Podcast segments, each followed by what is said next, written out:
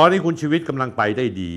เรื่องที่ออกมาแฉคนชั่วคนเลวแต่มีประเด็นหนึ่งที่คุณชีวิตหนีบเข้ามาแถลงด้วย มีอะไรผิดปกติมาก นั่นคือการประมูลรถไฟฟ้าสายสีส้ม ผมนี่เห็นใจคุณคงโดนป้อนข้อมูลที่ผิดมา เพราะเขาต้องการพึ่งคุณซึ่งคุณกำลังฮอตอยู่ คุณพูดไปก็เป็นเรื่องเป็นราวไปจำมาไว้อย่างนะฮะคุณชูวิทย์เล่นเฉพาะอาชญากรรม เล่นเฉพาะไอ้ตำรวจที่ชั่วๆกรุณาระวังตัวให้ดี ๆ ในเรื่องพวกนี้ ผมเป็นห่วง และผมยังอยากให้คุณเป็นฮีโร่ของประชาชนคนไทยต่อไปอีกนานแสนนาน เราต้องยอมรับกันว่า ชั่วโมงนี้คงไม่มีใครฮอตไปกว่าคุณชูวิทย์กมลวิสิทธิ์รุ่นน้องอัสสัมชัญศรีราชาของผม เขาเป็นเหมือนฮีโร่ผู้กล้า เดินแฉทุนจีนสีเทา แฉบ่อนการพนันออนไลน์ ออกมาเนาะออกมาต่อสู้กับตำรวจรีดทรัพย์ชาวต่างชาติ จนทั้งทุจริตคอร์รัปชันในวงการราชทาน ราชการเรื่องกรมอุทยาน จนกระทั่งมาถึงเรื่องการประมูลรถไฟฟ้าสายสีส้ม เปิดว่าวันที่ 21 ที่ผ่านมาเนี้ยคุณชูวิทย์เดินทางมาทำเนียบ ถือธงชาติกวัดแกว่ง แสดงจุดยืนตัวเองว่าเป็นแค่ประชาชนนที่รักชาติ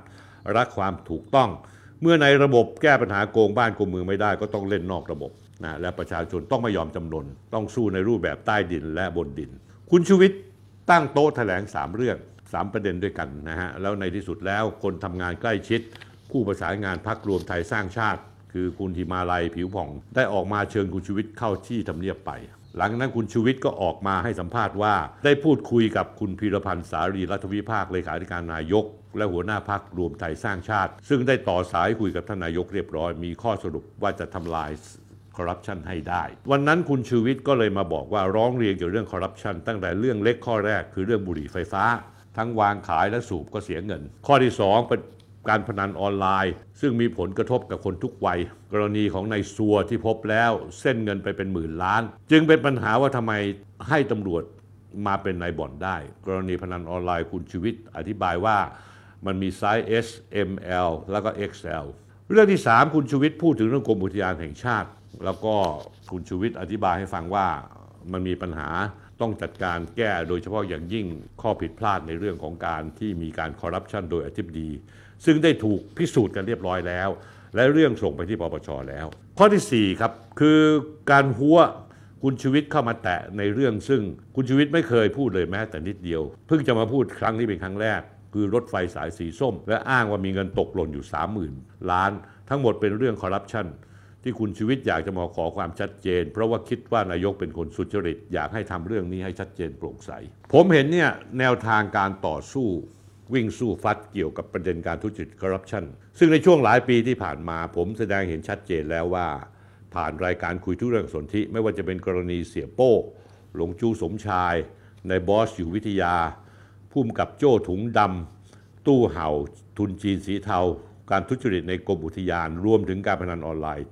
ที่ในประเทศไทย ผมมองแล้วกวาดตาดูไปทั่วประเทศ ก็มีแค่ผมกับคุณชูวิทย์และสื่อสังคมออนไลน์อีกบางส่วนเท่านั้นที่กล้าออกมาเปิดโปงอาชญากรรมอย่างพนันออนไลน์ ที่แผ่ขยายอิทธิพลไปทุกวงการ แต่อย่างไรก็ตามนะฮะในฐานะผมเป็นเพื่อนรุ่นพี่ และคนทำวิชาชีพสื่อมวลชนมากว่า 50 ปี ผมมีประเด็นที่อยากจะเตือนให้ข้อคิดคุณชูวิทย์ในการแฉเปิดโปงเรื่องเหล่านี้ว่า มีเรื่องที่คุณชูวิทย์ต้องระวังให้มากๆ เพราะภาพรวมตอนนี้คุณชูวิทย์ต้องรู้ว่า เป็นการฟาดฟันกันระหว่างกลุ่ม คนรอบตัวลุงตู่และกลุ่มคนรอบตัวลุงป้อม โดยใช้ลูกน้องออกมาฟาดฟันกัน ผมก็เลยจะเตือนคุณชูวิทย์ว่าอย่าตกเป็นเครื่องมือเป็นของใคร คุณชูวิทย์ไปหานายกทีไรไม่ว่าจะเป็นที่ศูนย์ประชุมแห่งชาติเศรษฐกิจ หรือว่าที่ทำเนียบรัฐบาลก็จะมีเสหิคุณหิมาลัยผิวพันธ์หรือมีคุณคนอย่างคุณวรัญชัยโชควัฒนะยืนอยู่ข้างๆ พอพูดเสร็จ คนโน้นคนนี้ลงมาจัดการ กรณีนี้คุณพีรพันธ์หัวหน้าพักเลขาธิการนายกก็ลงมาจัดการ คุณชูวิทย์ต้องระวังว่าคนจะมองว่าคุณมีนอกมีในพวกนี้หรือเปล่า ที่สำคัญครับคุณชูวิทย์ช่วงนี้เป็นช่วงหัวเลี้ยวหัวต่อการเลือกตั้งใหญ่ ที่กำลังจะยุบสภาภายในเดือนหน้า คือมีนาคมนี้ คงมีการจัดการให้มีการเลือกตั้งเดือนพฤษภาคม เรื่องเหล่านี้คุณชูวิทย์ต้องระวังให้มาก ๆ เดี๋ยวจะกลายเป็นเครื่องมือของฝ่ายใดฝ่ายหนึ่ง เพราะขณะนี้สายลุงตู่สายลุงป้อม ฟาดฟันกันอย่างหนัก สายลุงป้อมก็มีเครือข่ายการพนันของสายลุงป้อม ลูกน้องลุงป้อมดูแลอยู่ สายลุงตู่ก็มีเครือข่ายการพนันที่สนับสนุนลุงตู่อยู่เช่นกันนะฮะมีคนตั้งข้อสังเกตว่าสารวัตรสัวนั้นที่คุณชูวิทย์เอากันให้ตาย ซึ่งผมเป็นด้วยควรจะเอาให้ตายเลยนะคนอย่างนี้ไม่ควรจะเก็บเอาไว้ในสำนักงานตำรวจแห่งชาติ แต่มีคนติงมาว่าทำไมทีเรื่องของคุณอุปกิจปาจริยางกูล ซึ่งเป็นผู้สนับสนุนพรรครวมไทยเสื้อเพื่อชาติของลุงตู่นั้นคุณชูวิทย์ไม่พูดถึงเลยแม้แต่นิดเดียวนะฮะอันนี้ผมก็แค่เอาคำพูดคนอื่นเขาฝากมาให้พูดให้คุณชูวิทย์ฟัง ไม่ได้หมายความว่าผมจะกล่าวหาอะไรคุณชูวิทย์นะครับ เป็นการเตือนสติ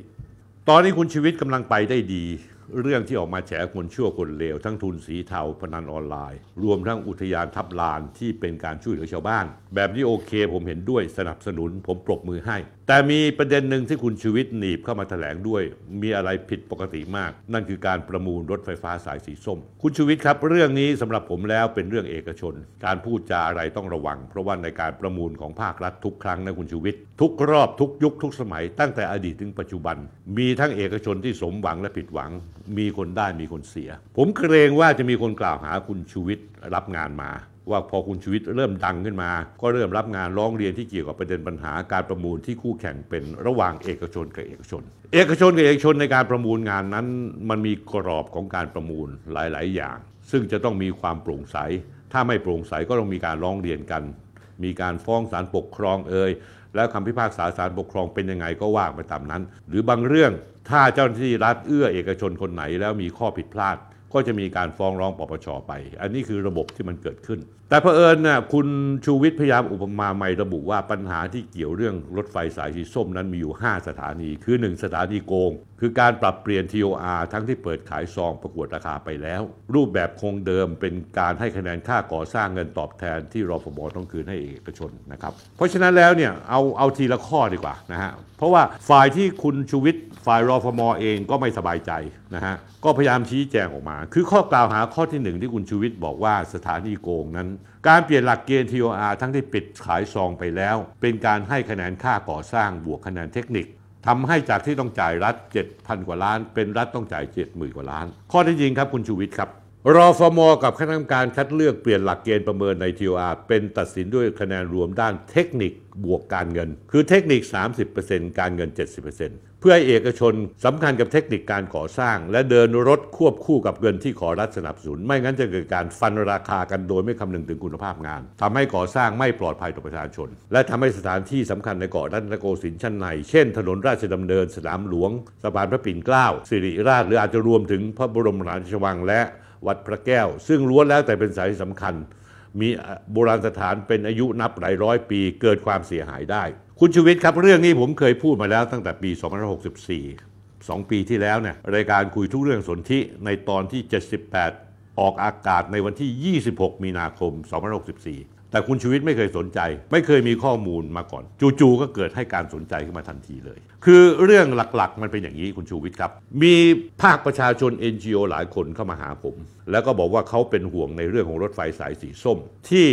ทีวาแรกนั้นเน้นที่เรื่องใครให้รัฐได้มากที่สุด คนนั้นจะชนะไป เขาบอกว่าถ้าเอาเงินเป็นตัวตั้งนำทางไปแล้วเนี่ยในที่สุดแล้วเอกชนที่ไม่มีเทคนิคที่ดี ก็จะชนะไปแล้วก็จะก่อให้เกิดการเสียหายได้ เมื่อเวลาก่อสร้างขึ้นมา แล้วทำให้โบราณสถานนั้นต้องเสียหายหลายแห่ง ใครจะรับผิดชอบ ผมก็เลยบอกเขาบอกว่าให้เข้าไปร้องเรียนกับรอพมแล้วเขาก็ไปร้องเรียนกับรพมในที่สุดรอพมก็เห็นด้วย ก็เลยเอาเรื่องของเทคนิคนำหน้า ก็คือทุกคนต้องผ่านเงื่อนไขเทคนิคอันนี้ก่อน เมื่อผ่านไปแล้วเนี่ยก็สามารถที่จะมาต่อสู้กันในเรื่องของผลประโยชน์รายได้ที่รอพมจะได้ นั่นคือที่มาของการเปลี่ยน TOR เพราะ TOR สมัยก่อนนั้นก่อนหน้านั้นจะเป็น TOR เน้นว่าใครให้รัฐมากที่สุด เทคนิคจะเป็นยังไงไม่สนใจนะฮะเพราะฉะนั้นแล้วเนี่ยอีกประการหนึ่งคุณชีวิตต้องรู้นะการเปลี่ยนแปลงหลักเกณฑ์ประเมิน ไม่ทำให้เอกชนรายใดได้เปรียบหรือเสียเปรียบไม่มีครับคุณชูวิทย์เพราะว่าเปลี่ยนเปลี่ยนการเปลี่ยนวิธีประเมินผู้ชนะ ให้เอกชนทุกราย ให้ความสำคัญกับด้านด้านเทคนิคก็คือว่าพูดง่ายว่า เอกชนคนไหนถ้าไม่มีเทคนิคก็ไปเอา คนข้างนอกมาหรือบริษัทข้างนอกมาร่วมที่มีเทคนิคนี้มาร่วมเข้ามาประมูล เมื่อประมูลเสร็จเรียบร้อยแล้วเขายังขยาย TOR ให้เพิ่มอีก 45 วัน เพื่อให้เอกชนมีเวลาที่จะไปเอาเจ้าต่างๆ มาร่วมทุนกัน มีบริษัทอินชอนจากเกาหลีใต้ ก็มาร่วมกับอีเต้าไทยยกตัวอย่างฟังง่ายๆนะฮะแล้วก็เข้าประมูล ก็คือว่าพอผ่านเทคนิคแล้ว จะเป็นใครก็ตาม ขอให้เทคนิคผ่านไปได้ปั๊บก็สามารถที่จะเจรจาในเรื่องของค่า ตอบแทนให้รฟมแล้วก็ชี้ไปเลยว่าใครควรที่จะได้ เพราะฉะนั้นแล้วเนี่ยถ้าเอาราคาถูกอย่างเดียว เอกชนที่เอาเงินว่าสามารถสร้างในราคาถูก แต่สุดท้ายทำงานไม่สำเร็จขุดไปก่อสร้างไปทำให้สถานที่สำคัญทางประวัติศาสตร์ของชาติเสียหาย ซึ่งเมื่อเสียหายแล้วไม่สามารถจะซ่อมแซมเอากลับคืนไม่ได้เหมือนเดิมเพราะฉะนั้นแล้วเนี่ยข้อหนึ่งเนี่ยก็คือที่คุณชูวิทย์พูดออกมา นั่นคือคำชี้แจง ผมไม่ได้มีหน้าที่มาแก้ตัวให้ใคร แต่ผมคิดว่าสำคัญมากในเรื่องข้อที่จริงนะฮะเพราะว่าเรื่อง เรื่องอย่างที่ผมเรียนให้ทราบนะท่านผู้ชมครับ คุณชูวิทย์กล่าวหา 5 ข้อแบบชกข้างเดียวนะตอนนี้ทางเอกชนที่เขาได้ที่ที่ที่เขาได้เข้ารอบเขาก็ตอบตอบโต้กลับมาบ้างนะเพราะฉะนั้นสถานีโกงข้อแรกการปรับเปลี่ยน TOR นั้นผมชี้แจงไปแล้ว ข้อที่ 2 คุณชีวิตบอกสถานีทุจริต มีการร้องสองศาลปกครองในขั้นต้น ไม่ให้เปลี่ยนหลักเกณฑ์ไม่ให้เปลี่ยนหลักเกณฑ์นะฮะข้อที่ 2 แต่จริง ๆ แล้วนะฮะท่านผู้ชมครับ ได้มีการประชุมในศาลปกครอง มีการฟ้าฟ้องศาลปกครองในเรื่องนี้คุณชูวิทย์นะฮะแล้วก็ศาลปกครองประชุมชั้นสูงสุด ประชุมใหญ่เลยนะ และมีมติ 27 ต่อ 23 อนุญาตให้เปลี่ยนหลักเกณฑ์ได้นะเพราะฉะนั้นแล้วอันนี้เนี่ยเป็นข้อที่จริงอันหนึ่งซึ่งจริง ๆ แล้วเนี่ยรอฟมไม่ได้เปลี่ยนหลักเกณฑ์ด้วยพละการ เมื่อมีคนที่สูญเสียผลประโยชน์นะฮะไปฟ้องศาลศาลปกครองศาลปกครองก็อธิบายฟัง การเปลี่ยนหลักเกณฑ์ประเมินเนี่ย คุณชูวิทย์ครับ ไม่ได้ทำให้เอกชนรายใดได้เปรียบหรือเสียเปรียบ เพราะไม่มีการเปลี่ยนคุณสมบัติประสบการณ์ผลงาน แต่เขาเปลี่ยนวิธีประเมินผู้ชนะ ให้เอกชนทุกรายให้ความสำคัญข้อเสนอด้านเทคนิคก่อนว่ามีความสามารถทางเทคนิคสูง ที่จะทำให้การขุดเจาะอะไรก็ตาม ไม่ทำให้โบราณสถานเสียหาย และก็รวมค่าการเงินอย่างเต็มที่ควบคู่กัน เพื่อป้องกันการฟันราคา ที่เน้นเอาราคาถูกอย่างเดียว แต่สุดท้ายทำงานไม่สำเร็จขุดไปก่อสร้างไปทำให้ เรื่องราวต่างๆ สถานีต่างเสียหายนะฮะนี่ก็คือข้อที่ 2 ที่คุณชูวิทย์ข้อที่ 3 สถานีหัว คุณชูวิทย์พูดบอกว่าในการกำหนด TOR รอบใหม่ หลังจากมีการประกวดราคาครั้งแรก ถูกล้มไปนั้นมีการปรับ TOR ใหม่ให้เฉพาะเจาะจงมากขึ้น เพื่อให้บางบริษัทได้เข้าหลักเกณฑ์เพียงบริษัทเดียว คุณชูวิทย์ครับต้องระวังหน่อยนะครับ ที่คุณชูวิทย์อ้างว่ามีการร้องศาลปกครองในข้อหาข้อที่ 2 ชั้นต้นไม่ให้เปลี่ยนแปลงหลักเกณฑ์ แต่คุณชูวิทย์รู้มาว่าเมื่อรอฟมได้อุทธรณ์ยื่นอุทธรณ์เรื่องนี้ไปที่ศาลปกครองสูงสุด คุณชูวิทย์ก็รู้มาว่ามีมติ 27 ต่อ 23 ให้เปลี่ยนหลักเกณฑ์ได้ เพราะคุณชูวิทย์บอกว่ามันมีการทุจริตจ่ายเงินกัน คือเรื่องของเรื่องเป็นอย่างนี้ฮะท่านคุณชูวิทย์ด้วยความเคารพรุ่นน้อง BTS ฟ้องศาลปกครองชั้นต้นว่าการเปลี่ยนหลักเกณฑ์ประเมินใน TOR ไม่ชอบโดยกฎหมาย ละเมิดต่อ BTS ศาลชั้นต้นตัดสินว่าการเปลี่ยนหลักเกณฑ์ประเมินไม่ได้ละเมิดต่อ BTS แต่ทำผิดขั้นตอน ไม่ได้รับฟังความเห็นเอกชน จึงไม่ชอบโดยกฎหมาย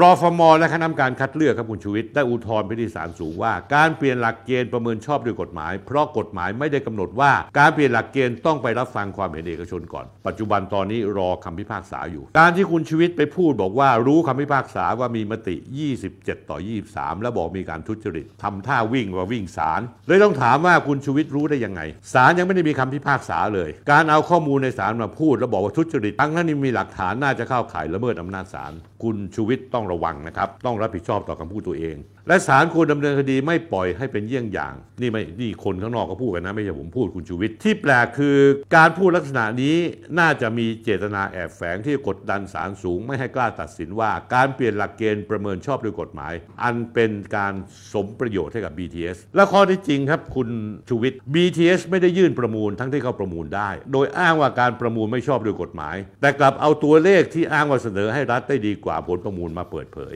นะครับเพราะฉะนั้นแล้วเนี่ยอันนี้ต้องระวังให้ดีๆนะครับทุกอย่างเป็นไปตามขั้นตอน ข้อกล่าวหาข้อที่ 3 คุณชูวิทย์บอกว่าสถานีหัว ในกระบวนกำหนด TOR รอบใหม่หลังจากที่ทำการประกวดราคาครั้งแรกถูกล้มไป มีการปรับ TOR ใหม่ให้เฉพาะเจาะจงมากยิ่งขึ้น เพื่อให้บางบริษัทเข้าหลักเกณฑ์ได้เพียงบริษัทเดียว ข้อกล่าวหาข้อที่3นะครับรอฟมและคณะกรรมการคัดเลือกได้ชี้แจงแล้วว่าการกำหนดคุณสมบัติใน TOR สำหรับการประมูลใหม่นั้น เป็นไปอย่างเหมาะสมครับเขาเปิดกว้างให้มีการแข่งขันอย่างเต็มที่ผู้รับเหมาก่อสร้างทั้งไทยและต่างประเทศสามารถเข้าร่วมได้ ผู้เดินรถออเปอเรเตอร์ทั้งไทยและต่างประเทศก็สามารถเข้าร่วมได้ ต่างกับการประมูลครั้งแรกที่กำหนดให้ต้องเป็นผู้เดินรถในประเทศไทย ซึ่งมีแค่ BM และ BTS และบริษัท Airport Link โดยถ้าเป็นผู้รับเหมาหรือผู้เดินรถรถต่างประเทศต้องร่วมกับบริษัทไทยในการยื่นประมูล เพื่อส่งเสริมผู้ประกอบการไทยและเศรษฐกิจไทย คุณชูวิทย์ครับ ในการประมูลครั้งใหม่นั้น บริษัท Incheon Transit Corporation ซึ่งเป็นผู้เดินรถจากประเทศเกาหลีใต้ เข้าร่วมประมูลด้วยโดยร่วมกับบริษัทอิตาเลียนไทย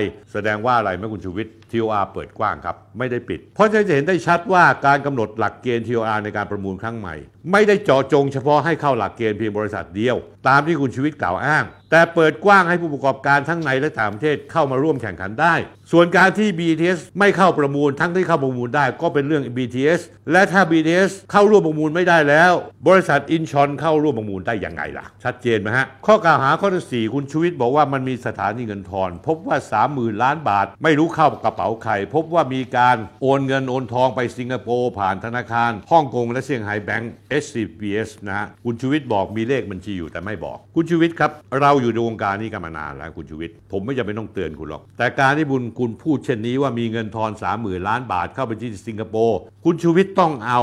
มาเปิดเผย คุณอย่าไปพูดลอยๆ แบบนี้เอาสนุก ปรักปรำไปเรื่อยว่าคุณอื่นทุจริต คุณชูวิทย์ต้องรับผิดชอบนะ เพราะเดี๋ยวคุณคนอื่นเขาจะบอกว่าคุณชูวิทย์ก็รับเงินรับทองเข้ามาเหมือนกัน เพื่อมาหาทางล้มประมูลรถไฟสายสีส้ม แล้วมีใครก็เกิดพูดออกมาบอกคุณชูวิทย์รับเงินไปแล้ว มีเงินโอนเข้าไปที่เคม a นไอแลนด์จำนวนหมื่นล้านสองหมื่นล้าน คุณชูวิทย์ครับ อันนี้ใครๆก็พูดได้ ใครๆก็กล่าวหา ใครๆได้เหมือนกัน ซึ่งอันนี้ผมคิดว่าไม่ดี ถ้าคุณชูวิทย์มั่นใจในข้อมูล เอาตัวเลขมาเปิดกันเลยทันทีเลย เอาชื่อเอาเบอร์บัญชีมาเปิดให้มันเห็นชัดเจนกันเลยดีกว่า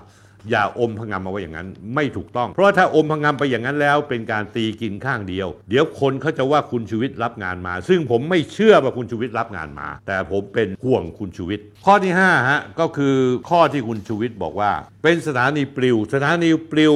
ประมูลครั้งใหม่ กำหนดหลักเกณฑ์ใหม่ เคยต้องเป็นคู่สัญญากับรัฐบาลไทยเท่านั้น จึงเหลือแค่บริษัทเดียว ข้อที่ 5 ครับ คุณชูวิทย์ครับรอฟมและคณะกรรมการคัดเลือกได้กำหนดหลักเกณฑ์ TOR ในงานประมูลครั้งใหม่ เปิดกว้างให้มีการแข่งขันอย่างเต็มที่ ผู้รับเหมาก่อสร้างผู้เดินรถทั้งไทยและต่างประเทศ สามารถเข้าร่วมประมูลได้ ซึ่งมีผู้เข้าร่วมประมูลได้หลายราย แต่คุณชูวิทย์เอาข้อมูลไปจากไหนอะว่าเข้าได้แค่บริษัทเดียว น่าจะเป็นข้อมูลที่คนให้คุณชูวิทย์มาพูด ป้อนข้อมูลเพื่อทำให้รฟม.ดูเสียหายไปหมดเลย คุณชูวิทย์ครับ ถ้าเป็นอย่างที่คุณชูวิทย์พูดอิตาเลียนไทยดีเวล๊อปเมนต์และอินชอนเข้าร่วมประมูลได้อยังไง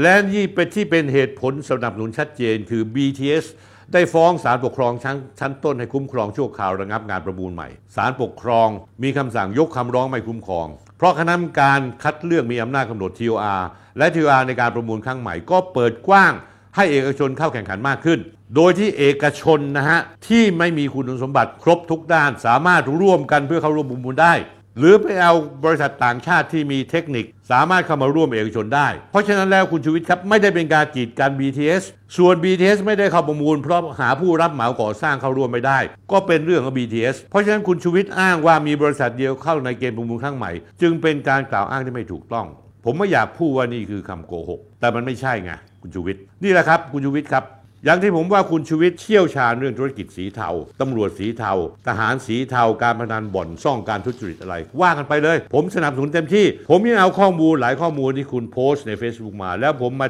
เจาะขุดคุยลงลึกไป แต่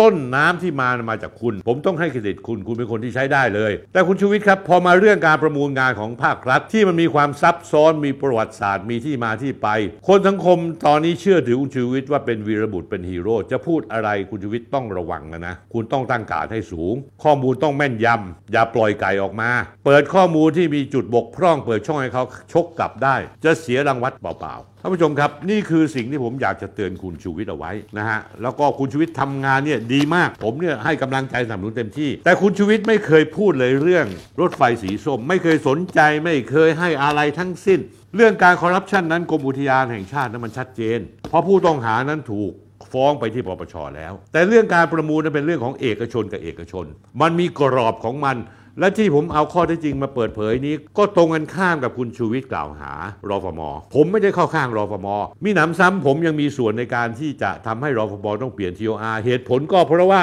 ผมยุยงส่งเสริมให้ภาคเอกชนที่เป็นห่วงเป็นใยว่ารถไฟสายสีส้ม ตาม TOR เก่านั้น เน้นว่า ใครก่อสร้างได้ถูกที่สุด แล้วให้ผลตอบแทนกับรัฐบาลได้สูงที่สุด คนนั้นก็จะได้ไป มันก็เลยทำให้มีความเสี่ยงอย่างสูง ที่จะทำให้ผู้ที่ไม่มีความสามารถในเรื่องเทคนิคนำหน้าสามารถที่จะ ได้งานไปแล้วในที่สุดความเสียหายจะเกิดขึ้น และผมอธิบายฟังแล้วว่าการเปิด TOR ใหม่นั้นเขาเปิดกว้าง เปิดกว้างจริง ๆ คุณไปเอาใครมาก็ได้ ถ้าคุณไม่มีเทคนิค คุณไปเจรจาติดต่อเหมือน อิตาเลียนไทยดีเวล๊อปเมนต์ ITD เทคนิคสู้ไม่ได้ก็เลยไปเอาอินชอนของเกาหลีใต้ ซึ่งทำเกี่ยวกับรถรางพวกนี้ใต้ดินเช่นกัน ซึ่งเขามีเทคนิคเอามาร่วม หลายบริษัทก็มาร่วม มันไม่ใช่มีแค่บริษัทเดียวที่เข้าไปประมูลได้ไม่ใช่ นี่คือข้อมูลที่ผิดพลาดอย่างแรงคุณชูวิทย์ครับ ผมนี่เห็นใจคุณคุณดงคงโดนป้อนข้อมูลที่ผิดมา เพราะเขาต้องการพึ่งคุณซึ่งคุณกำลังฮอตอยู่ คุณพูดไปก็เป็นเรื่องเป็นราวไป แต่เรื่องนี้ไม่ใช่เป็นเรื่องของการพนันออนไลน์ เป็นเรื่องของในทุนสีเทาคุณชูวิทย์รู้ไหมาการที่คุณพูดถึงเรื่องตู้เห่าทุนจีนสีเทานั้น ก็อาจจะเป็นอีกสาเหตุหนึ่งที่ทำให้พักพลังประชารัฐถูกยุบพักได้นะคุณชูวิทย์เพราะว่าการบริจาคเงิน เข้าพักของสายตู้เห่านั้นมีหลักฐานชัดเจนว่าบริจาคไป 3 ล้านบาท ต้องระวังคุณชูวิทย์ผมไม่อยากให้น้องผมต้องมาถูกกล่าวหาว่ากำลังรับใช้พักรวมไทยสร้างชาติลุงตู่อยู่เพราะตอนนี้ทั้งลุงตู่และลุงป้อมกำลังฟาดฟันกันหนัก โดยเฉพาะอย่างยิ่งคนที่แวดล้อมลุงตู่และคนที่แวดล้อมลุงป้อม คุณชูวิทย์เชื่อผมสิครับ เล่นเฉพาะอาชญากรรม เล่นเฉพาะไอ้ตำรวจที่ชั่วชั่วๆพอคุณมาแตะในเรื่องที่คุณไม่เคยแตะเลยแม้แต่นิดเดียวร้อยวันพันปี จู่ๆเพราะคุณฮอตขึ้นมา คุณเดินไปแล้วคุณก็กลางบอกมีการทุจริตกันในเรื่องของประมูลสายสีส้ม แล้วคุณให้ข้อมูลที่ผิดหมดทุกอย่าง เพราะว่าคุณรับข้อมูลจากอีกฝ่ายหนึ่งซึ่งจงใจที่จะมาทำให้ภาพการประมูลนั้นดูเลวร้าย ทั้งทั้งที่จริงในข้อที่จริงอธิบายฟังแล้ว มันตรงกันข้ามกับข้อมูลที่คุณพูดไปเลยคุณชูวิทย์ครับ ถ้าผมไม่รักคุณผมไม่พูดเรื่องนี้หรอกคุณเป็นคนที่มีประโยชน์ต่อสังคมอย่างมาก อย่าเพิ่งท้อใจเรื่องนี้นะฮะแต่ไปจัดการทำเรื่องทำราวที่คุณถนัด เจาะลงไป หรือว่าโยนหินถามทาง แล้วผมก็เอาหินก้อนนี้คุณโยนมาเอามาขุดคุย เราทำงานเป็นทีมกันมาโดยที่ไม่ได้ตกลงกัน ดีพอสมควร แต่ว่าคุณชูวิทย์เชื่อผมเลยครับ จะรับงานอะไรที่คุณไม่เคยแตะมาก่อนเลย อย่าพึ่งรับศึกษาซะก่อนแล้วค่อยพูดนะฮะเรื่องนี้ไม่ใช่เรื่องที่ยากเย็นอะไรทั้งสิ้นเลย นะการทำลายชื่อเสียงของคนนั้นมันง่ายนะแต่การออกมาปกป้องนั้นมันยากนะเพราะฉะนั้นแล้วเนี่ยจำเอาไว้อย่างนะฮะคุณชูวิทย์การประมูลมีคนได้และคนไม่ได้ โดยหลักการแล้วคนไม่ได้ก็หาทางโค่นล้มคนได้ โดยการปั้นข้อมูลข่าวสารต่างๆ ใส่เข้ามานะคุณชูวิทย์ครับกรุณาระวังตัวให้ดีๆ ในเรื่องพวกนี้ ผมเป็นห่วงและผมยังอยากให้คุณเป็นฮีโร่ของประชาชนคนไทยต่อไปอีก นานแสนนานครับ